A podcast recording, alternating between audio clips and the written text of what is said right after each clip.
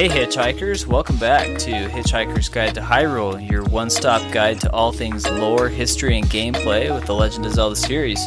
We're here to explore the mystical land of Hyrule and beyond. Today I've got my co host Tyson Andrake here with me. Welcome, man. Good to have you. Thanks for having me. What's up, guys? So, lately we've been talking about how Link has evolved through time and also how the series has evolved and in that discussion that I had last time with Timmy, we talked for a little bit about how one of the main focal points for these 12 year periods in the Legend of Zelda history, one of those major focal points was Ocarina of Time, because Ocarina of Time, when it came out in 1998, was the fifth game in the series, and it was like this bombshell. And it created this change in trajectory, this massive awakening and Zelda craze. And so the next 12 years were radically different from the first because in the 12 years after Ocarina of Time to 2010, you had 11 games that were produced as opposed to just four that came before Ocarina of Time. So it was it was a big deal for sure. And so today we're basically going to talk about what aspects and what elements of Ocarina of Time caused this. You'll hear me say Ocarina of Time. That's just my American O sound coming out. So just viewers beware. I'm an Ocarina of Time guy, but I, I am like all for calling it whatever. People that say Ocarina, you're welcome here. Weirdo. but no, I'm just kidding. I have to throw that out there because people just need to know that I'm going to say Ocarina without even thinking about it. But anyway, what do you think? Ocarina of Time, what in the world made this game such a huge bombshell in the series? Well, I think that Ocarina of Time. no, I'm kidding. Uh, no, I think. Well, first of all, I think it's ironic that you use timeline to introduce a game about time and about messing with the actual Zelda it's timeline. It's all so connected. it's all part of the plan, right? There's so much to talk about with a game like this because it's so awesome. It is right. probably and will probably be my favorite Zelda game of all time. Agreed. Yeah, it's just so deep on so many levels and just ah. no matter how good they do with Zelda games coming after it, they just can't top it in in my opinion. Uh, no, I agree. As I've introduced before, I started my Zelda experience with playing Four Swords Adventures, which is a 2D format Zelda game it's all good. It came out a couple years after Ocarina of Time, but for me, switching from a 2D format game where it was literally you have to go here. Oh, and if you go to this certain area, it's blocked off by a fence that you can't pass, even if you have the rock feather, which I found super dumb. And then I'd played other games like Lego Star Wars, also with a linear format. So to really go into a 3D format, unlike Mario 64, where you're confined within Peach's castle, and yeah, granted, you get to go to different places in Super Mario World, but there was just nothing quite like riding my horse. I got to steal from some wimp and just riding it across the open field. I freaking hate Indigo, man. Like he's the worst. Dude, yeah, Indigo, man. He just he they uh, that's right, that, Ingo. They, they, designed him so well to just grind your gears. You're like, bruh, what's your problem, man? Hated every time he'd win. His yeah. stupid mustache would go up and down, and I just like, I want to cut that mustache off with my sword, bro. Like, oh, I hated it. Going back to Super Mario 64, I think that is a really good tie to the 3D being a major part of why Ocarina of Time was so successful because the 64 being able to provide computing power for 3D graphics was pretty big. But for people that were around when Ocarina of Time came out, they could notice almost immediately upon playing the game that this was a whole nother level of 3D computing compared even to Super Mario. And a little bit of context Super Mario 64 came out in 1996. Ocarina of Time came out in 1998, so you had a two year gap. And originally in development, Ocarina of Time was going to use that same 3D engine that Mario 64 was using. And even the first look trailer at the Shoshinkai trade show in 95, that trailer was running the engine that Super Mario 64 had. And so you had kind of more, I don't know how to describe it, blocky graphics, I guess. And the interesting thing too is that Link, the actual character asset, was designed like the original's Legend of Zelda, like the Adventure of Link. So the, Ocarina of Time signature look for Link hadn't even been developed yet, and the graphics were still like Mario 64 level.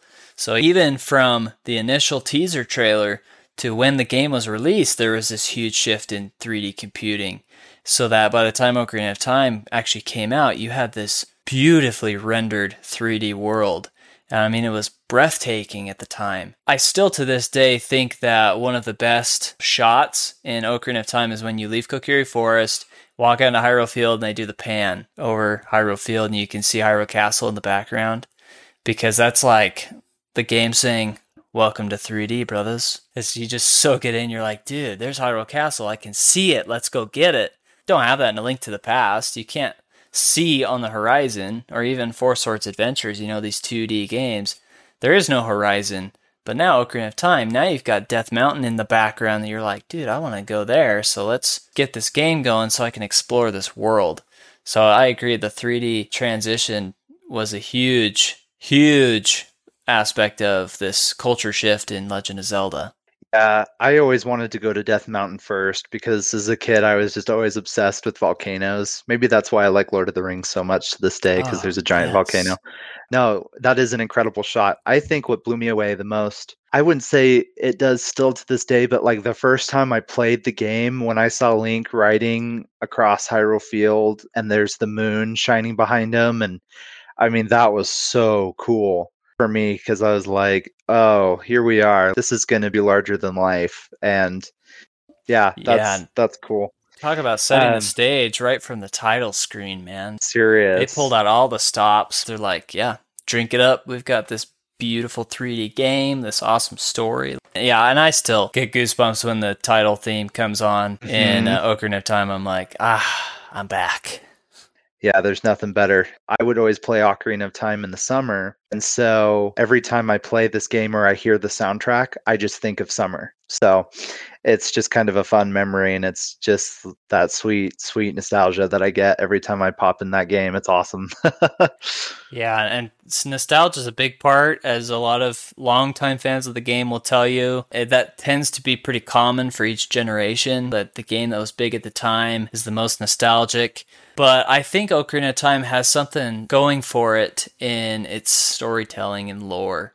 Just like we were saying, the 3D took it to a whole new level. I think the ability to tell the story due to the 3D graphics also took the series to a new level because now you've got computing power and graphics capabilities to model out your NPCs in a more realistic way to model out your locations in a more realistic way, to create more depth to the temples and the actual puzzle solving. And I think it created a lot of traction as far as Nintendo getting a sense of how are we going to develop these games in the future. I think one of my favorite story elements with Ocarina of Time 2 was the actual story of Link himself because we we actually get a little bit of backstory into the Hero of Time and we start to see him before he becomes the hero because original Legend of Zelda, you drop into the game, you're the guy. You don't have a sword, but you get it very quickly, and then you're well on your way. Even the same with A Link to the Past. Very quick introduction where it's like, as soon as you're in the basement of the castle, you got your sword, you're well on your way. And even though they power up throughout the game, I wouldn't say that their character is developing. Ocarina of Time, you have character development with your protagonist, which gives you a chance to develop along with him. And I think that was one of the most powerful aspects of Ocarina of Time that we started to see in future games because you see that with Wind Waker. Again, he's just a, some kid on an island that has to accept the call and develop as the hero. Twilight Princess, exact same thing. Just this dude in some village outside of Hyrule accepts the call, develops, you know, so Ocarina of Time started that with the backstory and development of Link in Kokiri Forest. True. That's very true. I think this was our first glimpse into the past Zelda games as well, because it talks about the origins of the Triforce and it talks about the goddesses. And then we finally get that timeline split where we get more lore from this game. So yeah, it, this really this really is a monumental piece of Zelda history.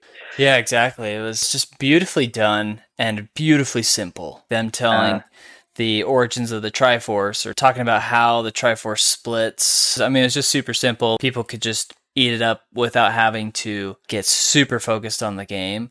Like you said, talk about affecting the rest of the series. You had the timeline break that spurred hundreds of timeline theory videos on YouTube back in the 2000s. So that was like direct impact. But I think you're right. Ocarina of Time started the bigger conversation of how do we like link these games together? Because really? you had the first and the second that were direct sequels, but then you had Link to the Past, it's totally different. And then you have Link's Awakening, which isn't even in Hyrule. It's just on this island. And so you have these super disconnected games. But then Ocarina of Time, it's so big and starts to open up the lore of the series that you start to think, hmm, these could be connected. And then Wind Waker actually references Ocarina of Time. So you're like, hmm.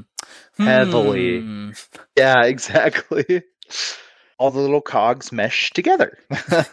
you mentioned earlier that 3D design gave more detail to like the dungeons and the areas that you're in particularly. Something else that really works in this game's favor with the 3D engine and design is that they took the new technology that they were creating and they used it to tell a story. So like everywhere you go in Hyrule, I feel like there's always a piece of of story and sometimes it's not very clear what that story is, which adds that wonderful little bit of mystery to it that I love about the Zelda games. For example, you're in this mysterious fortress looking thing for the forest temple and there's vines growing on the walls but you can tell that they are fortified stone walls and you know one of my favorite things to do is when you initially enter that outdoor courtyard with the Deku Babas and the Skulltulas you know there's that little fountain thing one of my favorite things to do is just look in my camera or go into first person mode and then using that camera to just like look up and see how tall those walls are and see the battlements there is a story there. And as a kid, I would just fuel my imagination to just imagine okay did a war happen here is that why this place is haunted or is there did somebody live here and murdered all his family or something like that yeah, which are kind of dark theories but it's kind of a darker temple I just think it's cool how they not only took new technology, but they used the technology to create art and to create a story. Does that make sense? Yeah, completely. Because there's a conversation about, oh, you've got 3D graphics. That's super cool. Like it's more realistic. But I think you're, what you're talking about is even deeper than that. It's like now the developers are actually world building in a more immersive way. And so it's like not yeah. only is are the graphics realistic and you can project yourself onto them, but the world is immersive. You're like, I feel like I'm stepping into Hyrule. Like you said, you go into first person mode, you look around, you're like, I'm inside this place. And I think too, you've got the design, the actual modeled, rendered game in front of you, but then the music that Koji Kondo actually mm. composes for these places, again, it just like sucks you inside to this place my all-time favorite song from Ocarina of Time is Gerudo Valley, Gerudo Desert. Mm-hmm. And just one thing I love about it is that when you enter that region, all of a sudden you've gone from nice green, lush Hyrule field to red, dry, dusty desert. And then you've got this guitar riff going that's reminiscent of southwestern United States, Mexico. And you're like, dude, I feel like I'm in the desert right now, just walking around like the oh, like, like, an old, western. Yeah, exactly. Yeah. Yes yeah, you feel like you're sucked into this area or whatever. And all the temples do that for sure. This shadow temple, you walk in there, you're like, oh, I feel like I'm going to die right now because the music is just like the Grim Reapers behind you or whatever. But I think that what we're talking about is just the fact that the developers were able to put a whole new dimension on world building and that that totally cascaded into the other Zelda games that came after Ocarina of Time. At least the flagship main console games, Wind Waker, Twilight Princess, Skyward Sword, where you have this huge world that you're able to just throw in all kinds of Easter eggs, all kinds of details, so that you can go in there and just dig all dig up all that stuff. To me, that's what makes a true adventure game because if you don't have secrets that you can dig up then yeah sure your game may be original it may be fun but it's not an adventure game if you can't find a host of secrets and then go back after even even after playing the main story quest to find more, or maybe it's your like 600th playthrough, which for me, I'm always finding new stuff in Ocarina of Time. So yeah, I, I think you're right for sure. and what I think Ocarina of Time succeeded at really well too was not only did they add those details, but they added them in a way that you're like, hmm, I want to dig into that a little bit more. I liked how you said there's a story in everything. Everything has a story because I resonate with that 100% where you go in and you find something new and you're like, yeah, and I want to know what that's all about. You discover the soldier behind the shops in Market Town or Castletown Market yeah. after Ganondorf invades and you're like, I want to know who this guy was. How did he end up back here? Nobody noticing that he's dying. You know, like what what happened here? Totally. You know, it just it just draws you in like that. Like the Shadow Temple where it's like here is written on the walls the bloody history of Hyrule. You're like, "What the heck is huh? that?" And can we get a game of that cuz that would be awesome. yeah, and it, it does. It spawns these fan fictions, these mangas, these YouTube theories and stuff because yeah, people want to see it. You know, they want to mm-hmm. see deeper dives into these details because they were so well developed. And then you can see it in the legacy through these new games. And Breath of the Wild is like king among all games of just putting in details where you're like, uh, I, like I want to know what this is all about. You know, like the Zonai totally. ruins and the Forgotten Temple. You're like, what? they they just put in all these details that you want to discover, and I think that's totally because of what Ocarina of Time started. Yeah. Something else that's exciting about Ocarina of Time, at least for me, was it was the first game I'd ever played. And granted, this was 11 years after the game had come out, but still, the first game I ever played where I had a fully fleshed out villain who was present throughout major portions of the story. Because, yeah. like, there's the original Zelda game where you meet Ganon at the very end. And yeah. I think he's mentioned a couple of times, but I don't think you actually meet him till the end. Till the very end. Yeah. But then you beat Ganondorf literally after you beat the first dungeon, if you can make it to Hyrule Castle without the freaking drawbridge. yeah, like, on the first, yeah, yeah. Oh my oh, gosh, man. that's one of the hardest puzzles of the whole game. Is you're like, how do I get across Hyrule Field for the first time before the sun goes down? Learn how to roll really quickly in that yeah. game for yeah. sure. But to finally meet Ganondorf, who granted is not as scary as he was to me as a kid, but still, you still get to meet him. And then don't forget about him because he's present throughout. You're going to go get the Master Sword, and woof, he's there. He steals the Triforce and then you kind of start to forget about him. But nope, you just get reminded of him because you walk out and Hyrule Town or uh, Castle Town is just completely destroyed, and then you meet Phantom Ganon. And so all this kind of stuff just really makes him threatening, uh, imposing is the word I'm looking for. Villain, at least to me, gave me a great motivation to finish to want to finish the game because I wanted to take the scumbag out. Yes, right. You develop this sense of purpose from the very beginning, and I think that's prevalent in gosh all the Zelda games that have come since. The only mm-hmm. one I mm-hmm. could think of that might be a little bit less so is Phantom Hourglass because you don't really know about Bellum until the later end of the story. But for the most part, a lot of these games are exactly what you're describing. And so now we're meeting the villain very early in the game. And you might have like a Twilight Princess scenario where there's a puppet villain, and then you figure out who's really pulling the strings. And Spirit Tracks does that also. Skyward Sword's another example of that too. Ghirahim, you know, he's just a servant, and then you don't see demise to the very end. But you have someone that's the face of your antagonist right from the get go, and you're chasing him around trying to stop him from whatever they're doing. And so that was a really awesome component of the game to introduce in Ocarina of Time. And I think even broader than that, just the way that the game was able to establish non playable characters as characters because you have NPCs in all the other games. You have the It's Dangerous to Go Alone old man or the Moblin. It's a secret to everybody. So you have NPCs even in the original game, but you just didn't really feel like they were that real. Maybe it's because mm. of the 2D mm-hmm. graphics, or maybe it's just because you didn't get to know them a lot. I think the exception to the rule is Marin in Link's Awakening because even True. on the Game Boy version, I was like, I feel like I'm getting to know her a little bit, and she's developing slightly. At first, she just discovers you on the beach and is taking care of you to now we're friends to now Link is saving her at the very top of Tal Tal Heights to you're going to leave us, aren't you? And it's kind of sad. So that's kind of the exception. But Ocarina of Time, now all of a sudden, I want to know every single NPC. I want to talk to as many people as I can because I am so interested in who they all are. And I think part of it is because they're 3D, so they're a little more realistic.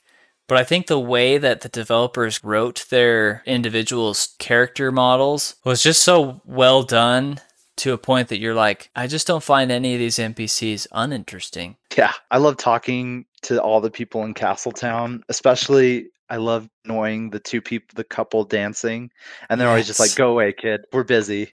I think back if I were eight again, playing Zelda for the first time, and instead of having Ocarina of Time, I was given A Link to the Past. I don't think I'd go around and talk to everybody. Maybe I would. You know, it's hard to say, but I don't think I would. I think I would talk to people like on a random basis, but it was not like Ocarina of Time where as a young kid, I remember going around just talking to everybody I could because there's people in Castletown that you can't talk to, and I always wanted to. I'm like, I want to get in there mm-hmm. and hear what you guys are saying because this is so interesting to me. Yeah. I think that I and I just had this thought come to my head. I think the developers made you have like a slower, almost like a walk through Hyrule as Child Link. I think the reason they do that is because wanted you to actually get to know these characters and to meet and greet everyone because then by the time that you walk out of the Temple of Time and Castletown and Hyrule is just wasteland. I mean, I don't know about you, but for me, I was like, wait, what happened to all those people in Castletown? Are they all dead? Or are they hiding in a secret cave somewhere? Like, I just got so worried and concerned yeah, for the citizens of Hyrule. I was just like, okay, let's go, let's go beat Ganon. Yeah, you're right. All of a sudden, now your your sense of purpose is even deeper. I think that was yeah. brilliantly done by the developers of this game, and I like that. I like that idea. Is that Child Link was designed to slow you down, engage with the world, so that now it's personal. Ganon, mm-hmm. wrecks Hyrule, and now it's personal. You're like, okay, let's settle this, like you said. Yeah. And that pretty much opens up the other big part of this game that was completely new and almost radical was now you've got Adult Link. Because all these mm-hmm. games had featured a hero who was very young, you know, a teenager at most. And there there comes with that immaturity, boyhood. He just looks like a kid. It spawns things like the the cartoon series and the Philips CDI offshoots. But there was this perception of Link as being a boy, very much like Peter Pan. And Timmy and I talked about that a bunch in the last episode. But now here you introduce adult Link, the man, the myth, the legend. You know, he walks out and you're like, whoa, man, this, this guy's a stud. Like, I want to go beat up Ganon with this guy because he's just this adult. He's mature. He's, he's a hero. You're like, yeah, zero to hero, brother. And it's funny because every time I would play the game, after the first time I played it, I would always be like, ah, I just can't wait to be Adult Link because Adult Link gets to do all the cool stuff. yeah, right. Which is kind of like what you feel like as a kid in, in real general. life. Yes. Yeah, because exactly. you're just like, oh, the adults get to drive, they get to they get to stay up late, they get to they get to use swords. No, I'm just kidding. I oh, wish. Oh, so yeah, you, you, no kidding. It's like you come out of the t- you know you pull the Master Sword, you come back as Adult Link. You're like, here we go or wow. wow. Uh, Adult Link is awesome. And we finally get to use the cool stuff. I think one of my favorite gadgets we get to use is the long shot because I always felt like Batman, like going around everywhere. You're, like, yeah, your grappling hook. hook. Exactly. Because, like, the hook shot, yeah, it's cool, but it doesn't have that reach or that power. Yeah, like when you're in Kakariko Village and you're flying from the roof, like, into the windmill. Yeah, you're like, like a superhero. Exactly. Now. Exactly. And that's probably the only good thing to come out of the water temple. Um, yes, I agree. Other than pain uh, and fighting Dark Link or Shadow oh, Link. Yeah. Oh, my word though his design is pretty cool in the game. Then we also get like the Megaton hammer.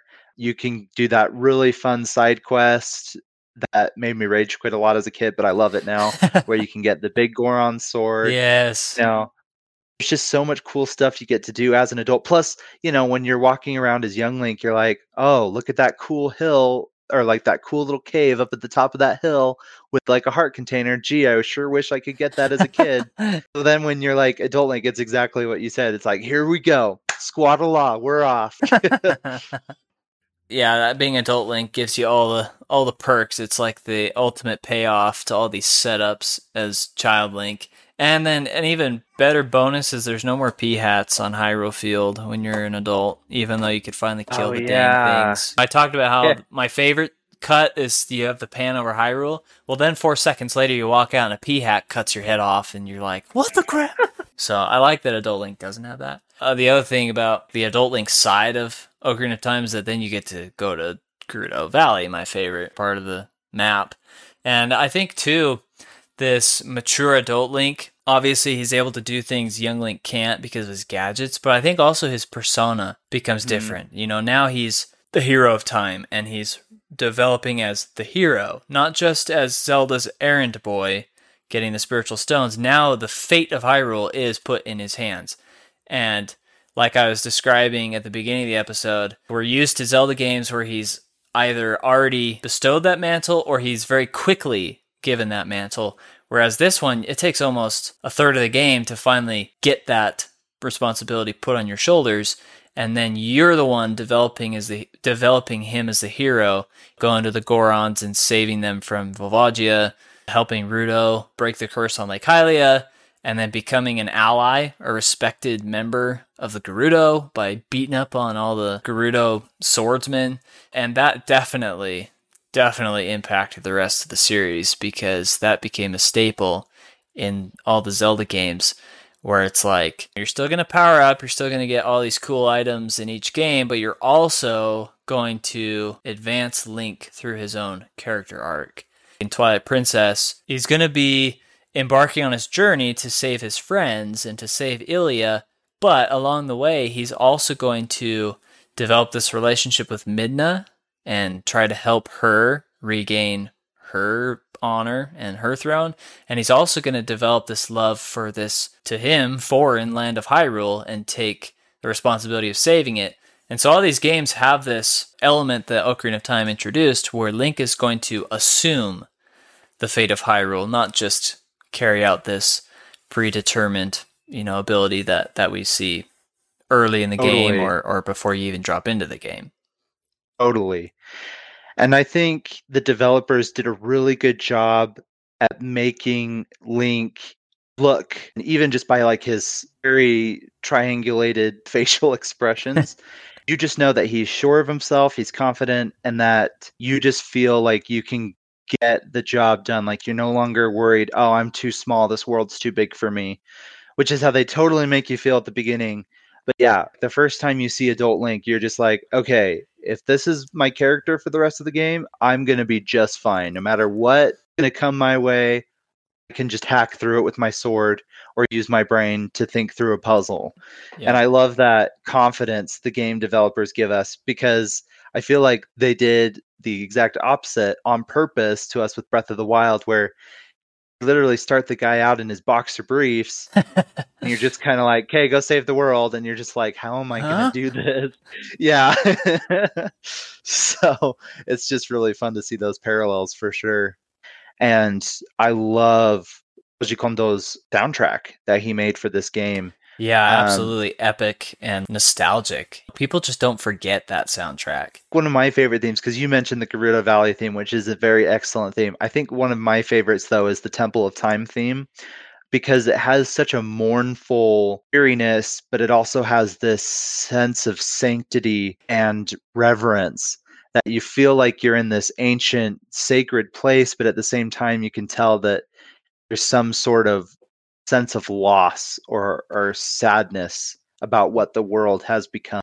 It's just so powerful that you're just like, oh my gosh, what is this game? It really set, and especially for a game that came out in the late 90s, uh, because we got like, and I'm not bashing on any of these games. I don't think they're as good in my opinion, but you know, you have like games like Duke Nukem and the original Metal Gear games, which are fantastic games in their own right. But to me, the Ocarina of Time game with that coupled with the soundtrack really made it something truly special and unique.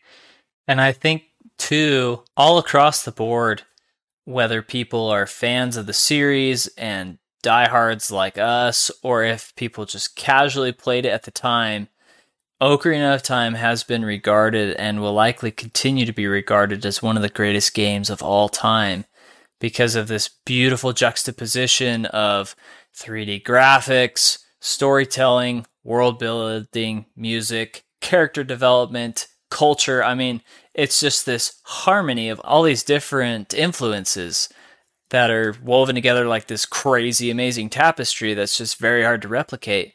But we get to benefit from that and have been for years and years. And I think the series in general has benefited from the work, the groundbreaking work that Ocarina of Time headed up. And we see its legacy stretching into the most recent Zelda games, you know, in the gosh, 24 years since it came out almost and and I think we'll continue to see that even as Legend of Zelda evolves and and we see new elements and new ideas come into the game. I think we'll still see some of those fundamental components that Ocarina of Time introduced and we'll always be able to look back and see how uh, Ocarina of Time was a shifting point in the Legend of Zelda series so, with that, we'll wrap up our Hitchhike of Hyrule today. And I want to thank our viewers and listeners for tuning in to another episode where we just get to talk about Zelda, chat it up about uh, one of my favorite series in the whole world. Uh, may the Triforce be with you guys. Absolutely. And remember, it's dangerous to go alone. So take us. See you next time.